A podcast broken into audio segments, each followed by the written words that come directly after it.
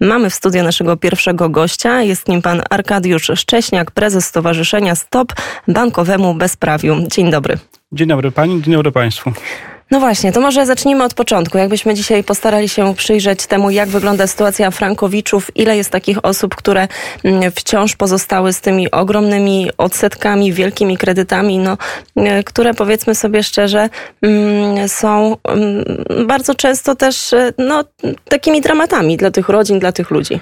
E, tak, Najwyższa Izba Kontroli tak szczegółowo policzyła, ile jest tak zwanych Frankowiczów, bo to bym tylko zaznaczył, że to, to również dotyczy kredytobiorców, którzy mieli kredyty w euro, jenach e, czy dolarach, to tak naprawdę było blisko milion umów. E, więc e, licząc to, że część umów było na dwóch, trzech kredytobiorców, no to jest rzesza dwóch, trzech milionów Polaków.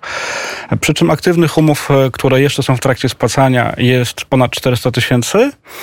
I niestety, jak wiemy, przynajmniej 30 tysięcy, a my szacujemy, że jeszcze jest duża rzesza mm, osób, które niestety straciły już te nieruchomości, czyli spłacały wiele lat. Coś się wydarzyło po drodze, że nie były w stanie e, tego kredytu dalej spłacać, bo przypomnę, że te raty jednak od 2008 roku tylko rosły. I no, te osoby straciły e, tą nieruchomość i bardzo często jeszcze pozostały zadłużeniem. No właśnie, i to było tak, że przez e, tak naprawdę wiele lat te osoby no, zostały pozostawione same sobie, to trzeba wprost powiedzieć. Zaraz może też uda nam się kilka takich konkretnych e, przypadków e, tutaj przedstawić słuchaczom Radia Wnet, ale nastała pewna zmiana po 2019 roku, po orzeczeniu CUE. Mm, no i teraz jest tak, że już nie zawsze banki muszą koniecznie wygrywać, jeżeli chodzi o te, o te, o te kwestie sporne i, i kwestie frankowiczów. Tak, nie było systemowej, można powiedzieć, pomocy czy wsparcia dla jakiegoś kredytobiorców, e, które byłoby w drodze ustawy, ale e, no, była rzesza osób, która się decydowała na drogę sądową i to pozwoliło przechylić tą szalę pierwsze wyroki, pierwsze sprawy trafiały do sądów już w 2013 roku.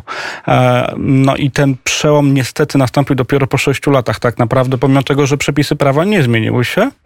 Była kwestia jego prawidłowej interpretacji i to e, wskazał właśnie Trybunał w 2019 roku w wyroku w sprawie państwa Dziubak.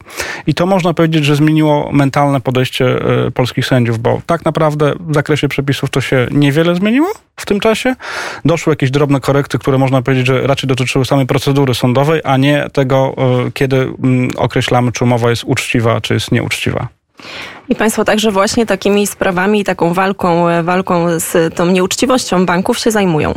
E, tak, ten, e, te umowy mają bardzo duże wady prawne, no ale przede wszystkim pozwalały bankom na kreowanie tego zadłużenia w sposób dowolny. Czyli to bank ustalał, jakie jest zadłużenie, jaka będzie kolejna rata. No oczywiście, jeżeli ktoś otrzymuje takie narzędzie, to w pełni z niego korzysta i kredytobiorcy, którzy spłacali po kilkanaście lat, dalej się okazywało, że są winni dużo więcej niż na, na samym początku. No i bardzo często takie osoby, jeżeli coś się zdarzyło i nie były w stanie płacić coraz wyższych rat, no to trafiały do nas.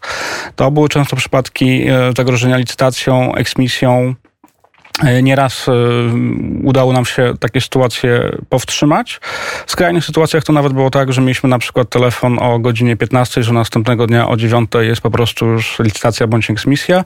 No i tak naprawdę musieliśmy prosić mm, wszelkie organy żeby cokolwiek jeszcze w tej sprawie zrobiły, chociażby przeciągnęły e, to postępowanie, dlatego że w obliczu tak dużych wad prawnych tych umów, tylko brak jakikolwiek, jakiegokolwiek działania mm, kredytobiorcy może, może doprowadzić do licytacji, nawet jeżeli ten klient nie płaci. I tutaj właśnie apeluję zawsze do kredytobiorców wszystkich, bez względu jaką mają umowę. Jeżeli macie problemy, to zgłaszajcie się czy do nas, czy do urzędów, które mogą Państwu udzielić pomocy, bo najgorsza jest bierność, bo to faktycznie powoduje, że druga strona może zrobić z nami to, co chce.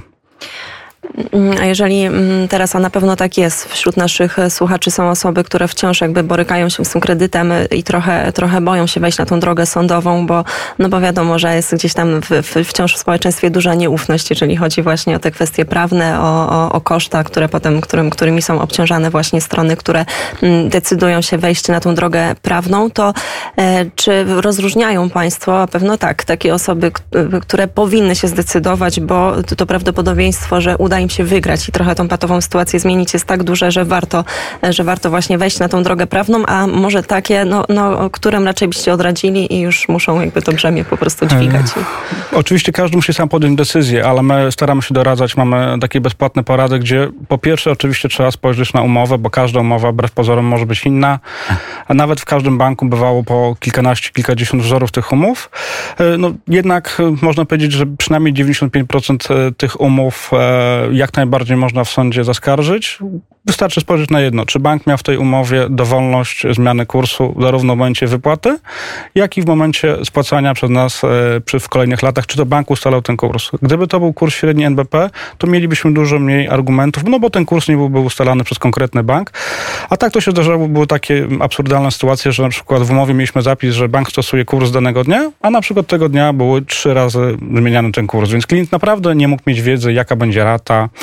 E, bank mógł dowolnie ją podnosić wtedy, kiedy potrzebował po prostu mieć e, większe zyski, no bo jeżeli bank ma 30 tysięcy umów i podniesie o 10 groszy, tak, no to automatycznie to się przekłada oczywiście na e, kolejne tysiące, które wpływają na, na konto banku.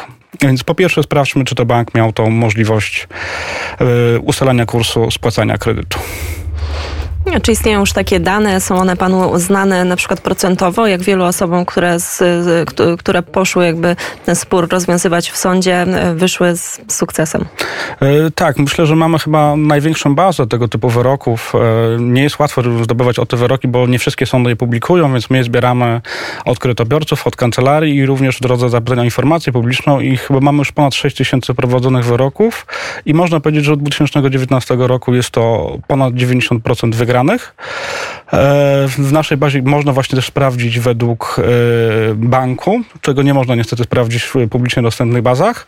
Można sprawdzić, jak dany sędzia orzeka, więc naprawdę jest duże źródło informacji. Jeżeli ktoś by się chciał zdecydować, no to w momencie, kiedy trafi e, jego sprawa do sądu, to już mniej więcej będzie wiedział, jak historycznie na przykład dany sędzia te umowy oceniał. I to jest bardzo istotne, bo na pewno pomaga też kancelariom dobierać tak jakby argumentację do, do tego pozwu. I e, po prostu jest łatwiej prowadzić e, tego typu sprawy. A motywacja myślę, że jest e, bardzo różna.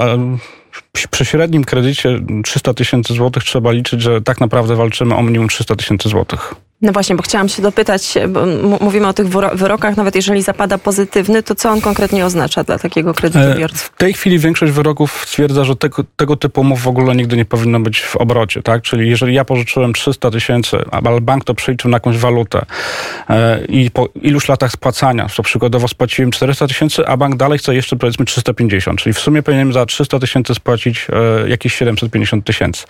No to sąd stwierdza, że takiej umowy nigdy nie powinno być i E, w takim razie te 300 tysięcy, które na początku uzyskałem, tylko tyle ewentualnie powinienem oddać. E, więc tak naprawdę zamiast płacić 750, e, powinien oddać tylko to, co uzyskałem na początku, czyli 300 tysięcy złotych. I to jest naj, najczęstszy przypadek.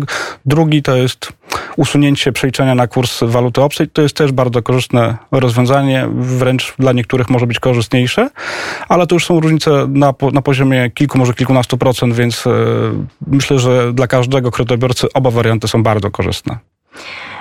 Ja w związku z tym, że mam gdzieś tam wśród swoich bliskich osobę, która bardzo duży taki kredyt we frankach wiele lat temu już wzięła tak naprawdę na, na samym początku te, te, tego, jak, jak zorientowała się właśnie, że to raczej będzie taki proceder bardziej przestępczy. I to było bardzo ciekawe, że ona faktycznie jakby to, bo to też może warto po powiedzieć, często gdzieś w społeczeństwie, jeżeli chodzi o te osoby, które nigdy nie brały tego kredytu we frankach, krąży takie przeświadczenie, tak się mówi, a zawsze się bierze kredyt w walucie, w której się zarabia, albo kto, kto, kto coś takiego zrobił.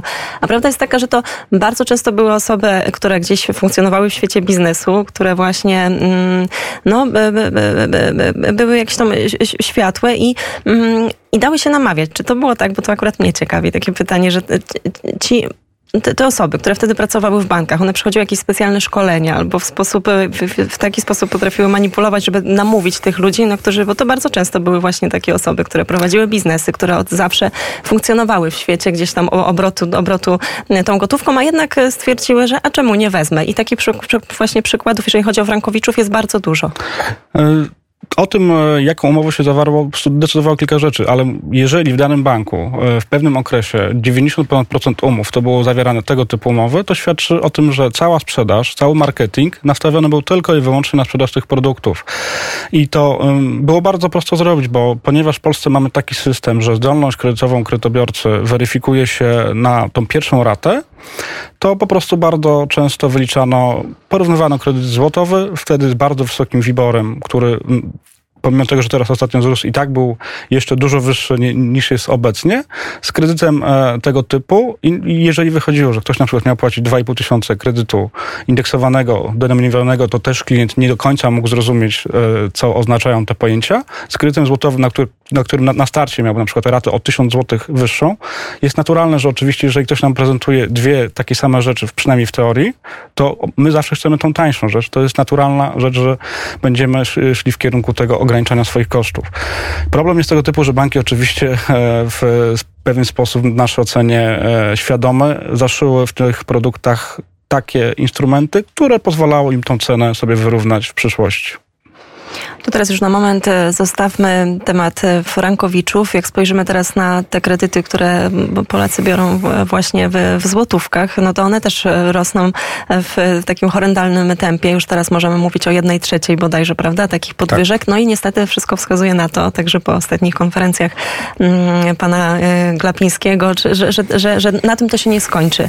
Mm, no i pytanie też, co dalej? Czy to nie, nie będzie trochę podobna sytuacja jak właśnie w przypadku Frankowiczów? E, myślę, że będzie podobna, także z tego powodu, że tych umów e, złotowych jest więcej. Bardzo dużo umów było zawieranych e, w szczycie tych cen, które, jak wszyscy wiemy, ceny nieruchomości w ostatnim momencie, w ostatnim czasie były, są bardzo duże w stosunku do tego, ile Polacy mogą miesięcznie zarobić. I obawiam się, że trochę może nie dostrzegano, bo też słuchałem konferencji pana prezesa NBP, że ten argument e, o tym, ile klienci będą w stanie jeszcze spłacać, moim zdaniem zbieranie tych informacji od banków jest błędem. To ra raczej trzeba spytać się kredytobiorców, ile jeszcze tego typu podwyżek e, wytrzymają, bo w mojej ocenie, jeżeli ktoś zakładał, że rata będzie wynosiła 2-2,5 tysiąca, a będzie miał spłacać 3,5 czy 4 tysiące, to możemy się spodziewać tego, że Znowu kilkadziesiąt tysięcy polskich rodzin e, prawdopodobnie zaprzestanie spłaty tych kredytów. A przypomnę, że tylko u nas jest taka dziwna sytuacja, że taki kredyt wieloletni można wypowiedzieć po 30 dniach zaległości jednej raty. A na przykład w takich Niemczech, jeżeli klient ma problem ze spłatą, to bank musi przez 12 miesięcy współpracować z klientem, na przykład e, wydłużając okres kredytowania, e, oferując wakacje kredytowe, więc jest dużo takich bardziej, cywilizo- bardziej cywilizowane podejście do klienta, który ma w danym momencie spłatą, a u nas takich rozwiązań nie ma. Bo rozumiem, że dla takiego banku dużo korzystniej jest y, szybciej taką umowę wypowiedzieć, niż właśnie spróbować się dogadać ze swoim kredytobiorcą. Niestety samo państwo dało wiele zachęt czysto podatkowych, że jeżeli klient przez kilka lat, powiedzmy 2-3 lata spłacał już bardzo dużo, po pierwsze zapłacił pewnie jakieś prowizje. W pierwszych ratach płacimy najwięcej odsetek. Więc tak naprawdę temu bankowi po tym, jak już trochę zarobił na tym kliencie, może się opłacać z pieniężyczą nieruchomość i niestety to nie jest prawidłowe podejście i tutaj na, na pewno byłoby dobrze, gdyby państwo raczej zachęcało banki do tego, żeby e, rozmawiały z klientami, a na razie takich rozwiązań ustawowych u nas nie mamy. 30 dni zaległości przy kredycie 30-letnim, no każdy może mieć sytuację i takie do nas trafiało, typu, że ktoś miał wypadek, był miesiąc w szpitalu i po prostu nie mógł w tym okresie nic opłacić i o ile e, czynsz w mm, spółdzielni, jeżeli nie zapłacimy, to nic wielkiego się nie stanie, a kredyt może już być wypowiedziany. I tutaj na razie postawimy trzy kropki i będziemy przyglądać się zarówno sytuacji frankowiczów, jak i sytuacji kredytobiorców w złotówkach. Tak, I, myślę, że będą e, przy, ostatnich, przy kolejnych podwyżkach będą bardzo patrzyli na to, co się dzieje w naszej gospodarce. Bardzo serdecznie dziękuję za komentarz. Gościem Radia Wnet był pan Arkadiusz Szcześniak, prezes Stowarzyszenia Stop Bankowemu Bezprawiu. Dziękuję. Dziękuję bardzo.